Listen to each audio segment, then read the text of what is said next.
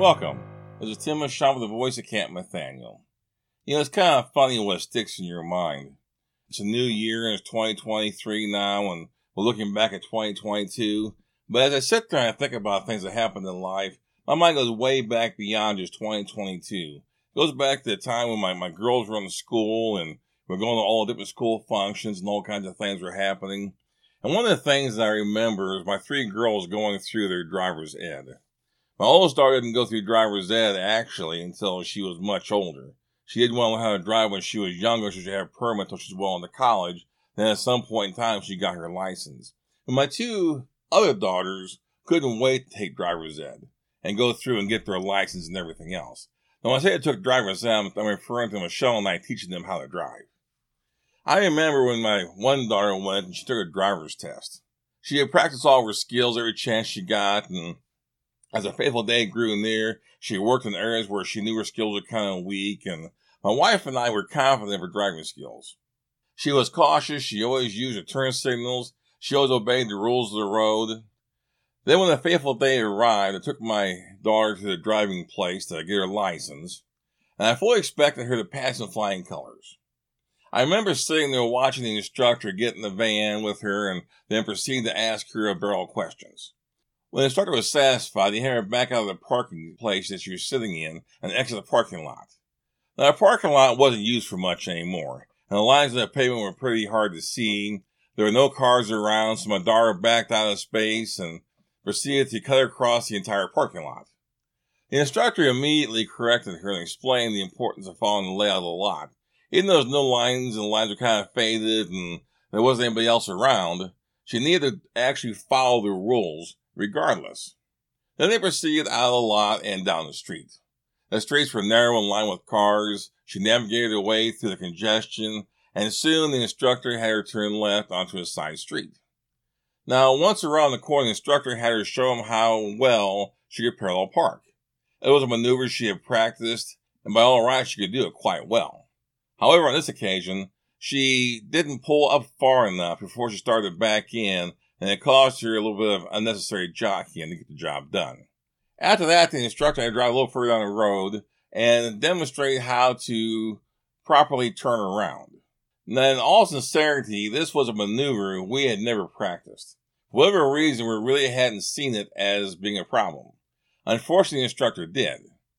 While she managed to get the job done, she didn't do it with the greatest of skill. And once again, she got penalized for it. Any one of these things by themselves may not have been enough to disqualify her from getting her license that day, but a combination of all three did. There was a certain amount of disappointment having come so close but not quite getting it done. But we knew she had another chance to get it done later on. We knew she would prevail. She'd do quite well the next time. It's kind of funny how life is. Life itself's a lot like a driver's test you know, you can prepare and prepare and prepare for it, but no matter what you do, no matter how well you think you got things figured out, there's going to be little things along the way kind of trip you up.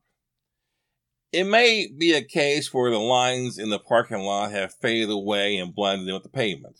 You may find yourself in areas of life that are a little gray and the path may not be real clear, but you're still able to know and follow the right path.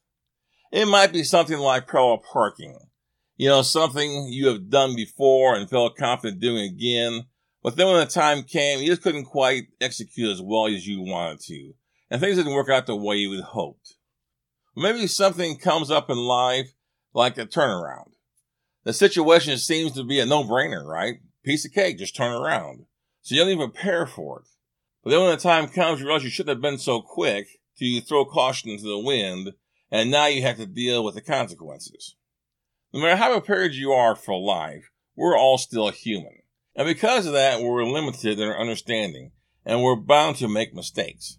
That's why it's so important to learn to depend upon God to help us navigate this thing we call life. You know, Isaiah 40 28 says this Do you not know, have you not heard? The Lord is the eternal God, the creator of the whole earth. He does not get tired or weary. There is no limit to his wisdom. You know, my daughter had a second opportunity to take her driver's test again. Unfortunately, though, life isn't like that. We only get one shot at life.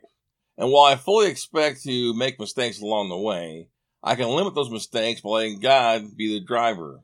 Let Him be in the driver's seat, so to speak. After all, He doesn't get tired, He doesn't grow weary, and there's no limits to His wisdom, which is a lot more than I can say for myself. So when you're going through life and you're hitting those bumps in the road and the little potholes, and you're trying to avoid those traffic cones, and you're going through road construction and everything else, you start to feel tired and wore out and everything, and you're wondering why this is all happening. Just do yourself a favor. Sit back and give the wheel to the Lord. Okay? There's a song that goes something like Jesus Take the Wheel. And many people like to sing. It's kind of a country style song. There's a lot of truth in that song. You know, we have to let Christ take control of our lives. We have to let Christ be in the driver's seat and steer us where He wants us to go. If we're constantly trying to go where we want to go, I guarantee you we're going to have problems and issues and run into all kinds of things we don't want to deal with. When we give the wheel to Christ, guess what? He'll put us where He wants us every single time.